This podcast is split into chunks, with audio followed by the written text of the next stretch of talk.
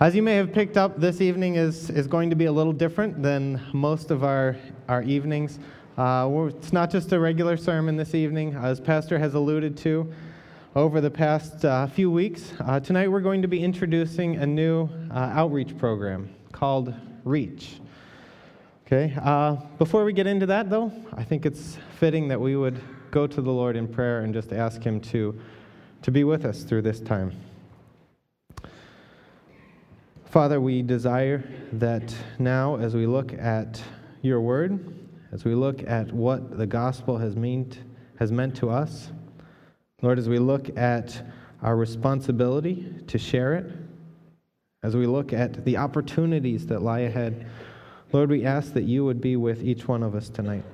Lord, as we process uh, the opportunity set before us, may we choose to do according to what you want us to do and not according to our own desires or comforts. Lord, we pray for our community. We pray for each one uh, around us, Lord, who does not know you. Lord, we just ask that they, through the testimony of what you're doing in our lives, Lord, would bring them to yourself. Lord, we pray uh, that you would be glorified. Lord, that your name would be lifted up. That none of us would, would do things that would would bring shame to the name of Christ or reproach upon him. Lord, we ask that uh, our, our conduct, our conversation would be befitting the gospel. And Lord, as we look at the gospel tonight, Lord, help it to penetrate deeply into our hearts, not just to, to be something that we, we mull over in our head, but something that gets uh, rooted deep in our hearts and changes and transforms every aspect of our being. Lord, I just pray that uh, you would keep Satan away. Lord, that he would not uh, foil any plans that you would have uh, for each individual here. Lord, we just pray that uh, you would bless this time tonight. Lord, give me clarity of speech as I present these opportunities, as I present these, these lessons as well. Lord, just be with us now. We ask this in your name and for your sake. Amen. All right, so you've heard the announcements that, uh, that we're, we're starting a new outreach program. It's called Reach. And just so that it's not a distraction uh, during uh, the time that we talk about the gospel, uh, yes, it is an acrostic. It does stand for something. We have several other ministries here that are, that are framed as acrostics. Uh, so in the past, we've had NOW, and that stands for no opportunity wasted. Okay, the teens sometimes have a snack, which is Sunday night after church. Okay, during the summer, the kids have safe. Summer at faith. Okay, the uh, this is a different one. Uh, used to be owls. Older, wiser, learned saints. Okay, our seniors group. All right, so We've used acrostics here in the past. Uh, reach is an acrostic, and just so it's not a distraction to you, uh, we'll get out the meaning here. Uh, you ready? Righteous evangelists accosting cold hearts. it has a, has a ring to it, doesn't it? All right. Uh, how about this one? Uh, reminding everyone to actively choose heaven. No? Okay. No, it's. Uh, it's not that complicated. It's, a, it's on the back of your sheets if you've looked already. Relatives, employment, activities, community, and hobbies. Okay, it's a simple reminder for us that the gospel we profess should permeate all the facets of our lives. Before we get into what this program entails, though, it would benefit us to spend some time talking about the gospel. In a nutshell, the gospel is what makes us Christians? What distinguishes us from other religions? It's the truth that we have been separated from a holy God by our sin, that salvation is provided by the perfect life, death, and resurrection of Jesus Christ, and it's applied to our lives by our faith in Him and our repentance from our sin. So that is the gospel. These are truths that many of us have heard since we were children. Uh, but tonight, I want to pose a question to you. The question is this is your gospel too small? By this, I don't mean that there are any deficiencies in the gospel itself. but there may be in how we understand, how we apply it, how extensively it permeates our lives. So, is your gospel too small? Let's look at three aspects. Your gospel may be too small if it doesn't include a big view of God. We could easily spend all of our time tonight and for weeks to come discussing the topic, the person of God. We know God is powerful. We've recently looked at the nature of the angelic beings He created, okay, the incredible future He has planned for those of us who follow Him. We have a head knowledge of His attributes, how He's loving and gracious and holy and good and righteous and just. But I know it's true for myself at times that I don't allow all of that that I know of God to affect my view of the gospel and how I view my relationship with Him. If the gospel is the good news concerning the reconciling of my relationship with God, then the more I understand of God's transcendence, the purity of His holiness, the absoluteness of His righteous justice, only then can I appreciate the goodness of the news. If I believe or act as though I was 98% of the way to achieving his standard, and he just kind of like bumped me the other 2% of the way up over the top, the gospel will have far less significance to me than if I realized that at my best I was a miserable, for the sake of illustration, 2% of his standard. And he lifted me, picked me up, and carried me uh, the rest of the way, rescued me anyway. Jesus affirms this reality in Luke 7:47. Therefore I say to you, referring to the woman, her sins which are many are forgiven, for she loved much, but to whom little is forgiven, the same loves little. So the question for us is, have we for, been forgiven little or have we been forgiven much? The guilt for our sin is great because we have sinned against one who is great. There's a story author David Platt tells of a conversation that Azim, uh, an Arab Christian, uh, had with a taxi driver in his country. Now, the, the, driver believed that he would pay for his sin in hell for a little while, uh, but then he would surely go to heaven after that. After all, he hadn't done too many bad things. So Azim said to him, Say, for instance, I slapped you in the face. What would you do to me? The taxi driver replied, I would throw you out of my taxi.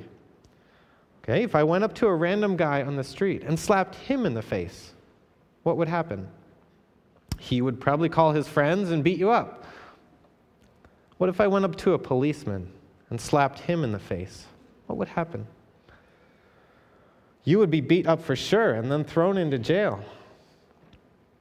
And what if I went to the king of this country and slapped him in the face?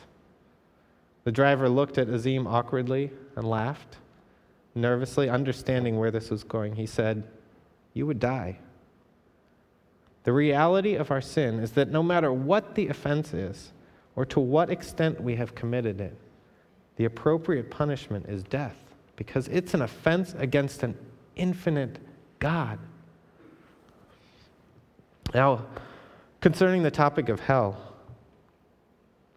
I read this this interesting excerpt. Let me just read it for you because it's worded uh, better than I could. What's the general response of most sensitive people to the idea of hell? Here's the primary and most popular response How can a loving, just God create and fill a place like hell? That's not fair. It's not right. The punishment doesn't fit the crime. If I tell one lie or steal a pack of gum or say a curse word when I stub my toe, I get eternal torment forever and ever. Am I close? Isn't this where most people's logic lands? It's not fair. But to discount the enormity of God's severity as if we aren't really that bad and really deserve mostly kindness is to discount the enormity of God's holiness. It is very easy in this trajectory of logic to switch things up, completely disregard the scripture and the teachings of Jesus, and move into the idea that it's we who are good and God who is fallen. That's a scary thought. None of us are, are guilty of just one minor sin anyway. Sin itself has infected the core of our being. We aren't just people who sin, we are sinners. For there is not a just man on the earth who does good and does not sin. For all have sinned and fall short of the glory of God. The next subpoint there the message of the gospel is great because we are reconciled to a great God. The great message that we call the gospel begins not with us, not with our need, or even the meeting of that need, but with the writer of the news, the sender of its heralds, God Himself. God, God designed this. Pastor Bergeraff spoke last week about the response of those we are told about who stood in the presence of God Job, Isaiah, John, all of them, these giants of the faith, these men of, of great character, they were undone. They all crumpled under the weight of God's glory that was before them. This God, the one who initiated the gospel, is so far beyond what we can begin to comprehend apart from what he's revealed to us. Just think of a few other aspects. He is the creator of everything that we see and everything that we don't see. Psalm 50, verse 10 For every beast of the forest is mine, the cattle on a thousand hills. Deuteronomy 10, 14 Behold, to the Lord your God belong heaven and the heaven of heavens, the earth with all that is in it. That's our God. That's the one we offended. That's the one we are separated from. That's the one who restores us to himself. He is self-sufficient. Romans 11:35 Who has given him a gift that he might be repaid? Okay, God doesn't owe us anything. God doesn't you know, God is not a debtor to us because of things that we have contributed to him. We don't fill any void in his life. We're not in a position to bargain with him in any way. And he is jealous for his glory. Isaiah 42 8 says, I am the Lord, that is my name. My glory I will not give to another, nor my praise to carved images. Throughout the Old Testament, we see him working to defend the honor of his name. He brought the Israelites out of Egypt for the sake of his name. He struck some of them down when they complained for the sake of his name, his reputation. And in spite of his transcendence, in spite of all of this that we, we can, can even imagine about God, God has extended pardon to us who are his enemies, who are deserving of, of eternal punishment. The greatness of our God should cause us to have a big view of the gospel. So, is our gospel too small? It may be if it doesn't include a big view of God. It may also be if it only pertains to the past or the future. As Christians, we often frame our interaction with the gospel in terms of the past or the future. Okay, the gospel in the past relates to our justification, the point at which we were legally made right with God. We often use terms like when I was saved or when I got born again to refer to this point. The gospel in the future relates to our glorification, the time at which God will finish the restoration process and make us completely new. We look forward to this with questions such as Do you know if you will go to heaven when you die? Or where will you spend eternity? We're looking forward to that final time with God. And these are both real and substantial aspects of the gospel. The gospel is good news because we've been justified in the sight of God. The gospel is good news because one day we will be glorified and be with Him. But these two elements are not the whole story. The gospel is good news because Christ has freed us from enslavement to sin, from a life of futility, from the worship of worthless idols. Here and now, the gospel relates to our sanctification. When Paul wrote to the Galatians, he reprimanded them for having this faulty view of the gospel. Galatians 3 3 Are you so foolish, having begun in the Spirit, are you now made perfect by the works of the flesh? Paul's saying, This started with Christ, but you think you can take it from here? No, the gospel is what drives our changed life. The gospel is what is relevant to us here and now as we try to grow in our Christian life. Though the law was powerful and authoritative in many senses, it was completely incapable of producing real heart change at the heart level. Through this last quarter of Sunday school, we've spent several weeks in the class on handling temptations, discussing how people change. How do people who are given to anger become gentle and self controlled? How do greedy people become generous, open handed? How do those who are given to sexual immorality become pure? Some of the most beautiful verses, I think, in the Bible are 1 Corinthians 6 9 to 11. Do you not know that the unrighteous will not inherit the kingdom of God? Do not be deceived. Neither fornicators, nor idolaters, nor adulterers, nor homosexuals, nor sodomites, nor thieves, nor covetous, nor drunkards, nor revilers, nor extortioners will inherit the kingdom of God. That's not the end, though. And such were some of you. But you were washed, you were sanctified, you were justified in the name of the Lord Jesus and by the Spirit of our God. The power of the gospel that saves us is the same power that changes us. Within the capabilities of our flesh, our, our personal self determination, we can put off a glaringly obvious sin, like anger, and replace it with a much more subtle one, like pride. But it is through the power of the gospel applied by the Spirit that our evil heart can be changed to one that genuinely worships God. 2 Peter 1 3, as his divine power has given to us all things that pertain to life and godliness, through the knowledge of him who called us by glory and virtue, by which we've been given, by which have been given to us exceedingly great and precious promises, that through these you may be partakers of the divine nature, having escaped the corruption that is in the world through lust. So you might be thinking at this point, what does this have to do with evangelism, though? It has everything to do with evangelism. The more we realize how necessary, how relevant the gospel is for our day to day living, the more we will want others to have it as well. The gospel gives me motivation for doing my job well. The gospel stabilizes me through the ups and downs of parenthood. The gospel guides me through caring for an aging, an aging parent. It directs my work ethic, my decision making process, and every, pro- every facet of my personal relationships. Do I recognize that the gospel is needed as much in my coworkers' parenting decisions as it is in mine? Do I understand that the gospel that has o- helped me to overcome some poor life decisions can help my old classmates as well? The present reality of the gospel in our lives drives our worship and desires which drives everything else that flows out of our heart. Not only does that provide motivation for sharing the gospel with others, it also provides a means to share with others.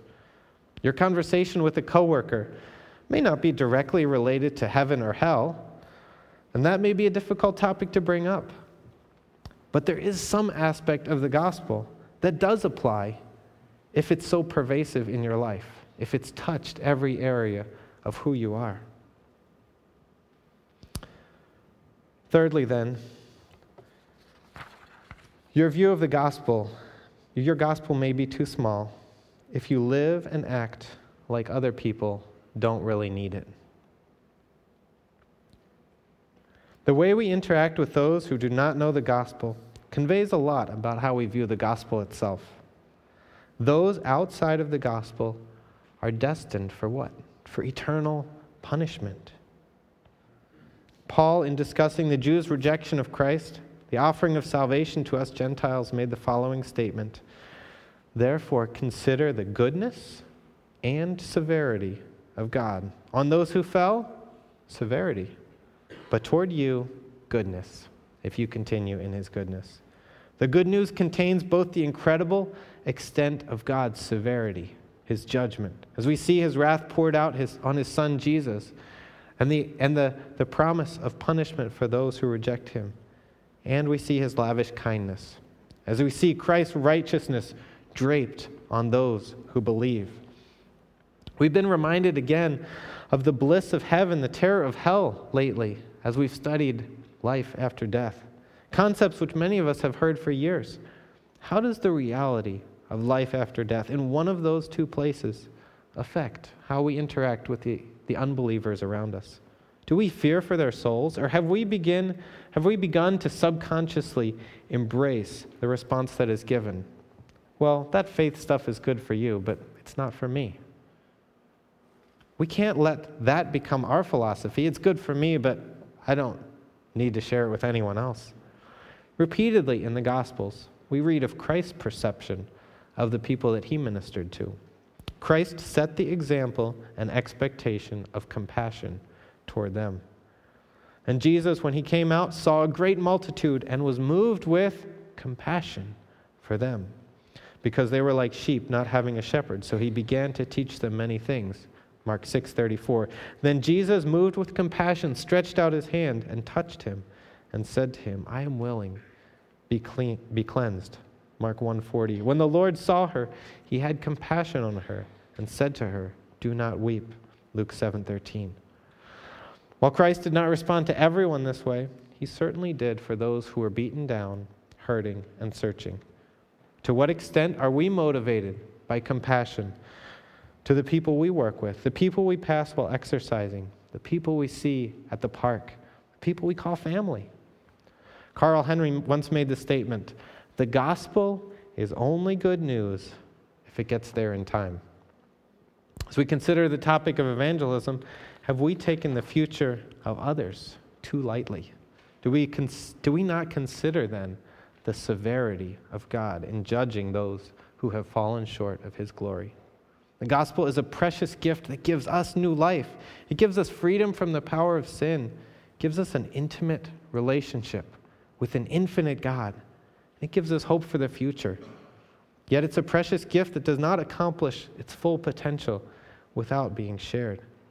As we share this good news, glory abounds to God the Father because of the saving work of Jesus Christ. When we think on the greatness of our God and the gospel, we should be prompted to ask, as those at Pentecost did, what shall we then do? That brings us to reach. For past several years, uh, many, have, many of you have been involved in the Now program. No opportunity wasted. The various teams there have been involved in letter writing, prayer, visitation, Bible studies, connecting visitors with the church.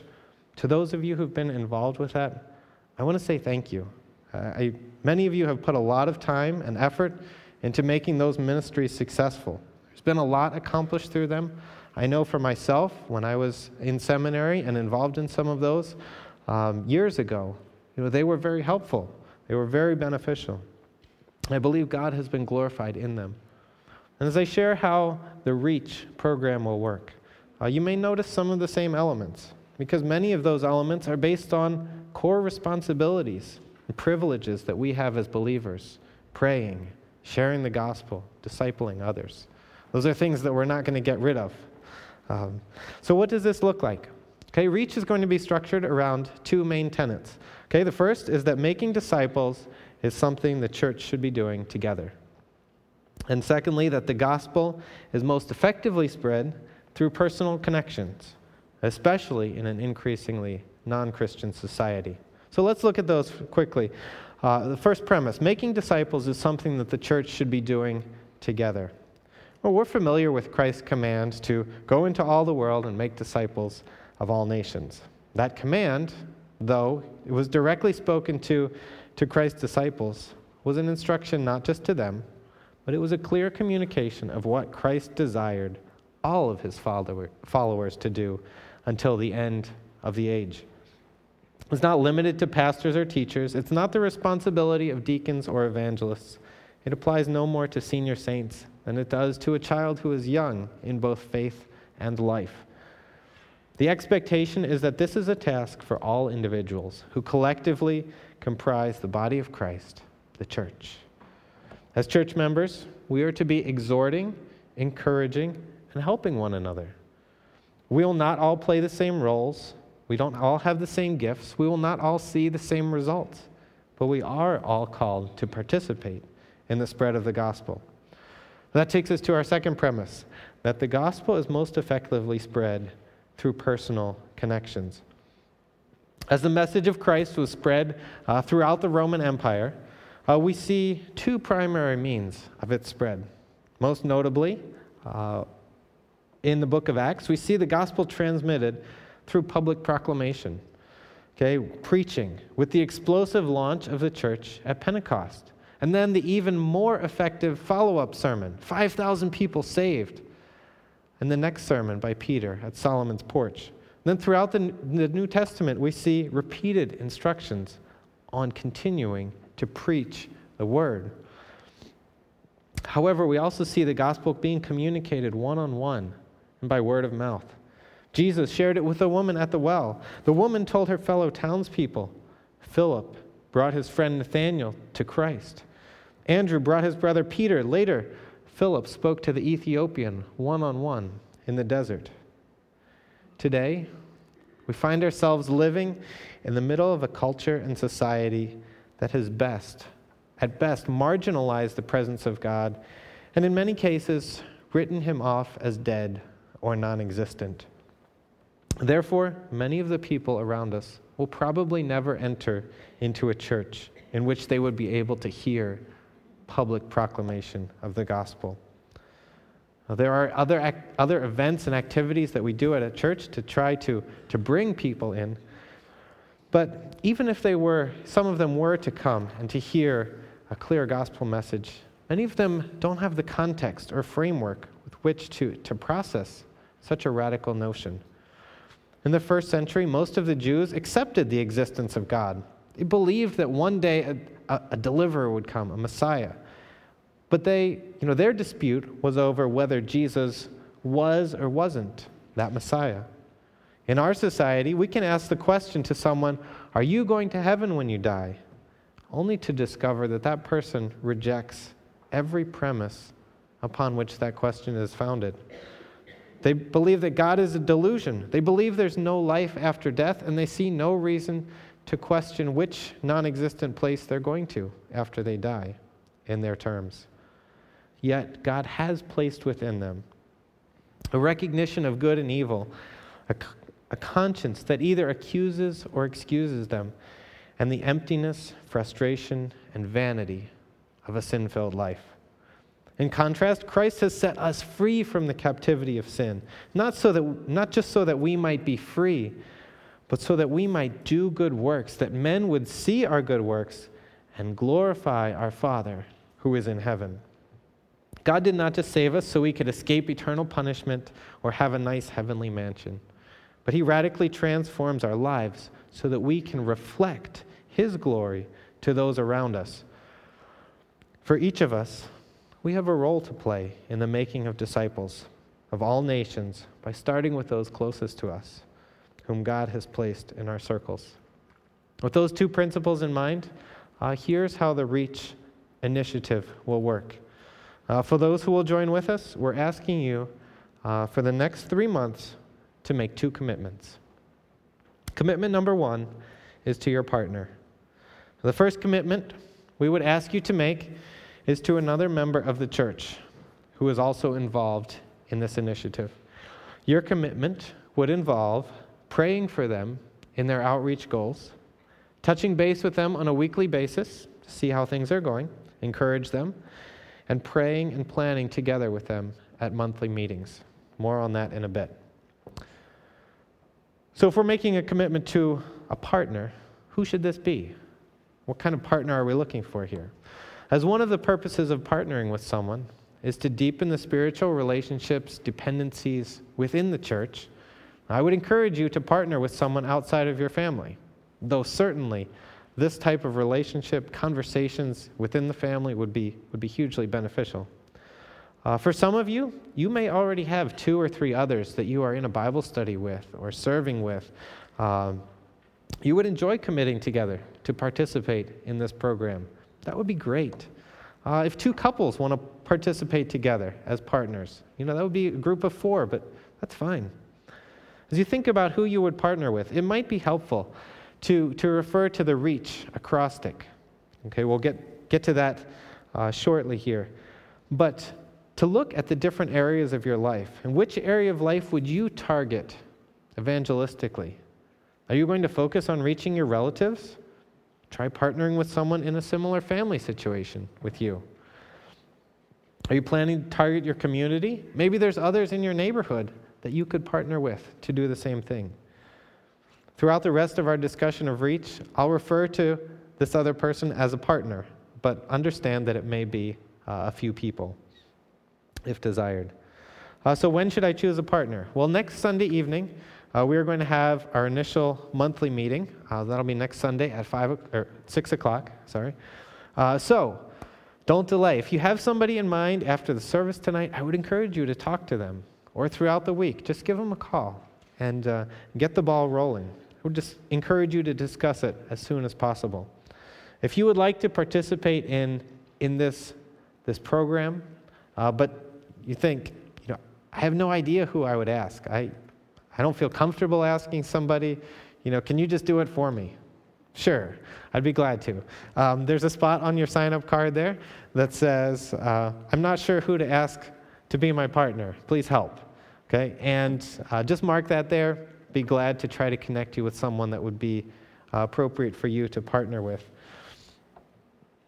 Uh, over the next three months, you will pray for one another, encourage one another, help one another to reach your in- individual outreach goals.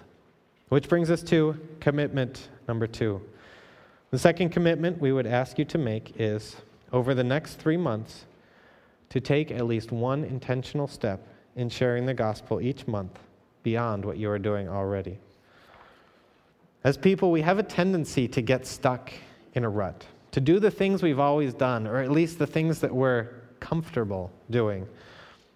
This is a reality of any context we are in or any level we're at spiritually.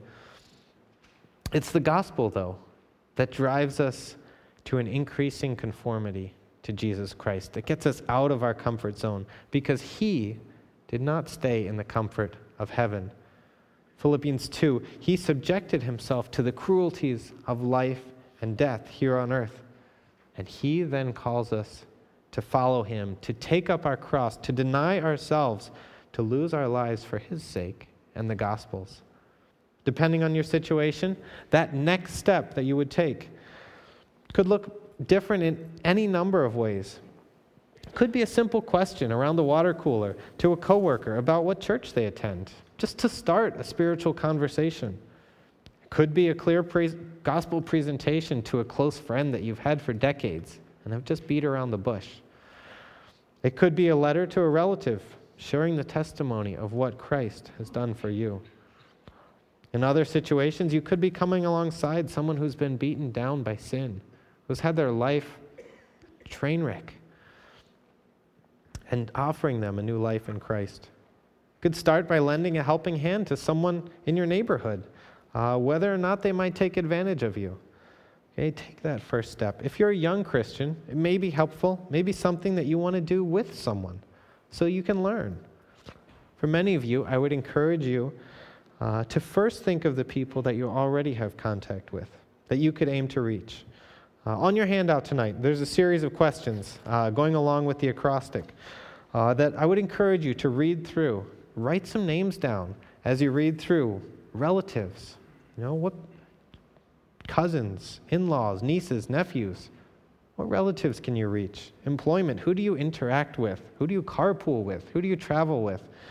Uh, activities. What do you do that brings you into contact with, with other, other people? You play sports? Do you, do you have you know, some place that you go to to hang out? Do you play in the community band? Um, you know, what activities do you do? Or what activities do your kids do that, that you would be sitting there with other parents talking for hours? You know, focus on how can you, how can you use those contacts that God has placed in your lap as opportunities for evangelism? Your community. Who lives near you? Who do you, who do you pass on your, your daily regimen? What hobbies do you have? What hobbies do you have that, that bring you into contact with others? Or what, what could you start based on one of your hobbies that would, that would produce that kind of connection? Maybe in some of these areas, um, you don't have anything right now. But it may be something that you could start now so that in the future you say, Well, I do have contacts, you know, so that you can begin preparing for, for evangelizing those people in the future.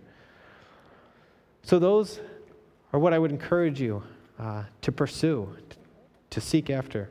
But if you have limited, limited opportunities, limited contact with unsaved people, or there's other constraints on, on your schedule or your health, um, I would encourage you to commit to participate in some, some organized things that we'll do as a church.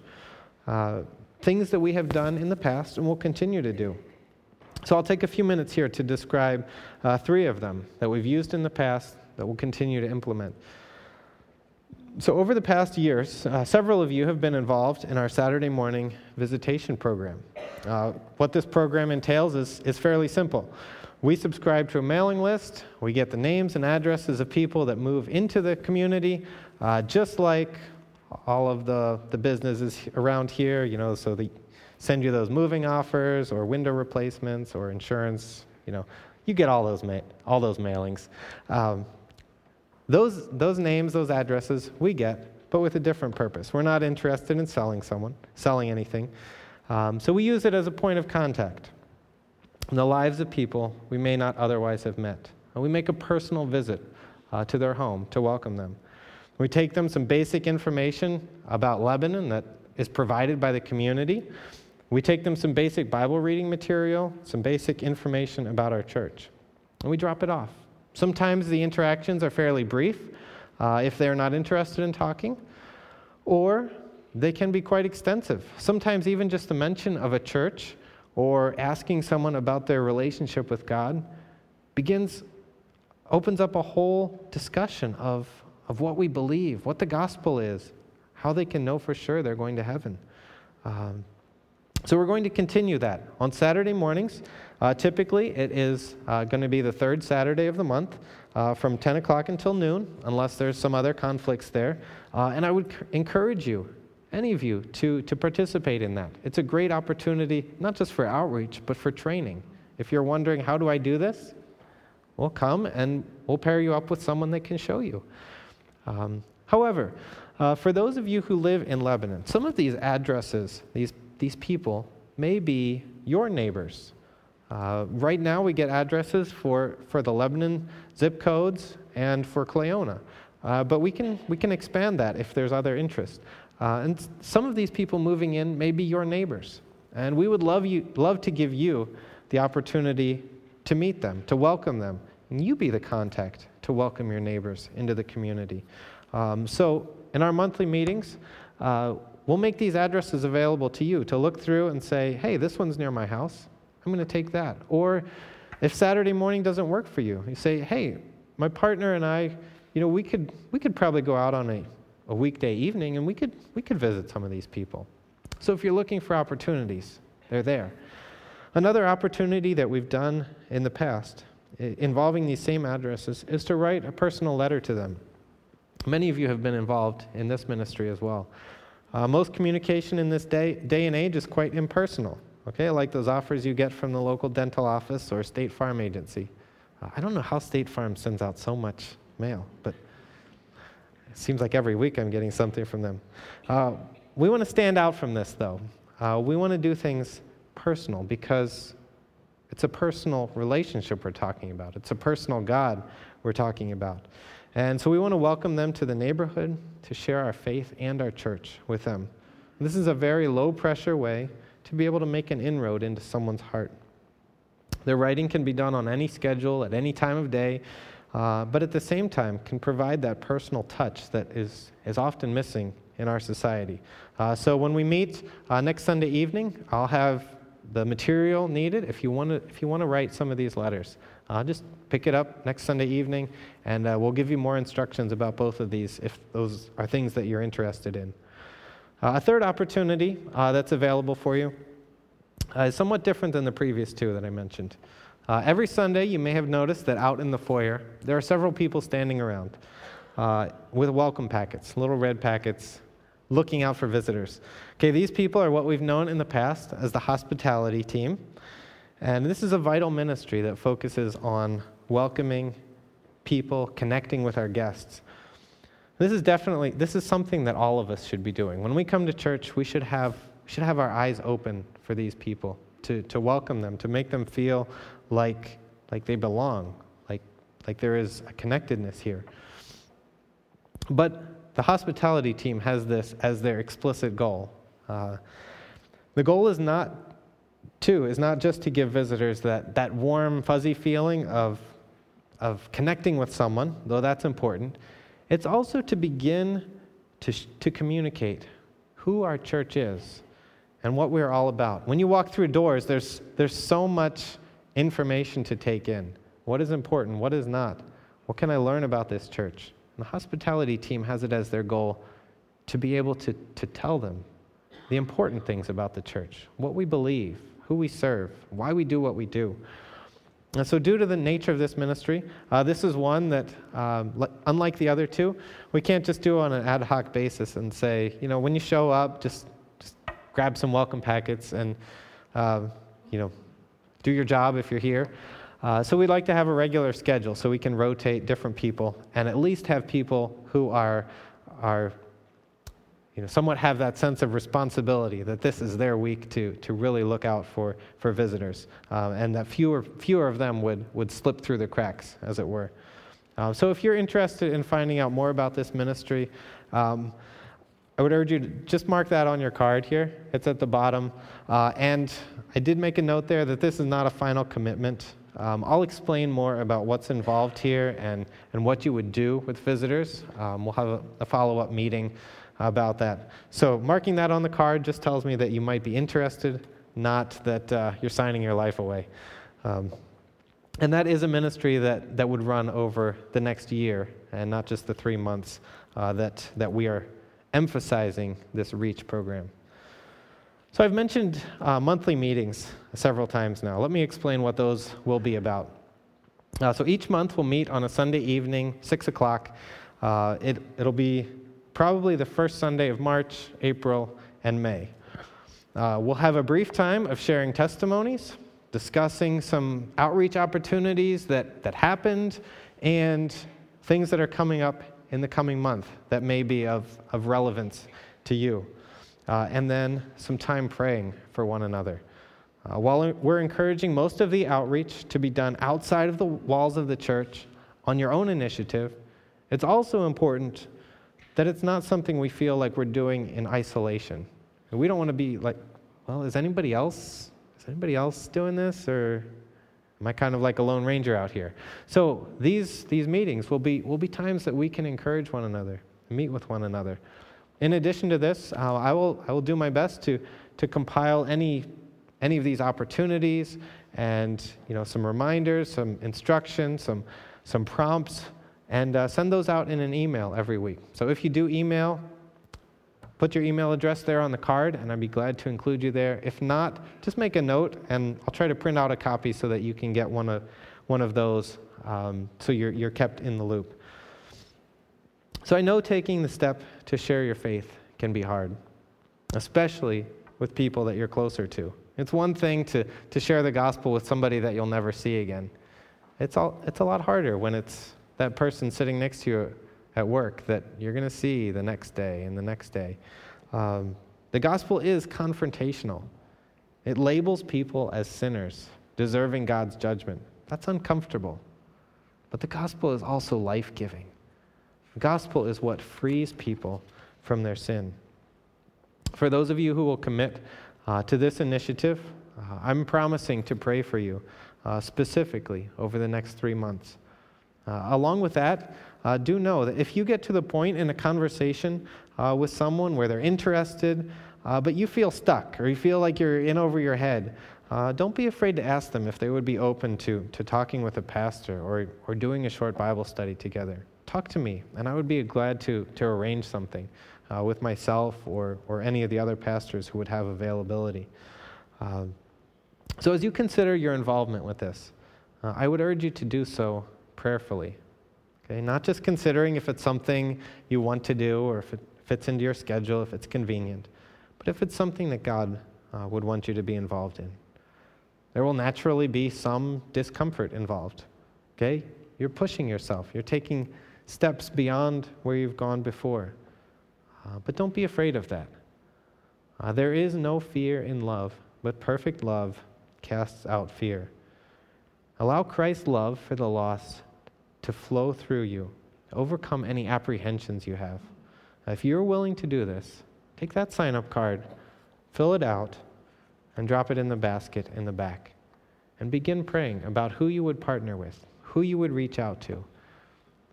And I, I'm, I'm excited to see what God can do with us as we partner together with each other. Let's pray. Father, we are in awe of you as we as we consider the gospel. Lord, we don't deserve it. We don't deserve to, to have hope for the future. We deserve to be, be trembling of, of the judgment that is, that is coming. But Lord, you have saw fit, you have seen fit to, to provide us with this hope, to provide us with a beautiful picture of who you are, of your nature, that you loved us even when we were unlovely. And Lord, that is, that is a, a beautiful revelation of your character. So, uh, Lord, I just ask that we, as Christians who are bought by your blood, would, though imperfectly, be able to reflect some of that to the community around us. Lord, that they would know that there is a God, that they would know there is a God who cares for them. So, Lord, help us in this endeavor. Lord, not that we would be glorified, not that our names would be, would be praised, or that we would be recognized for doing a good job, but, Lord, that you would be pleased. And, Lord, this is our prayer. We ask that you would just work in each individual's heart tonight. And, Lord, as we, as we celebrate communion uh, coming up, Lord, help us just to enjoy this time of reflection on your sacrifice for our sins. Lord, we pray this in your name and for your glory. Amen.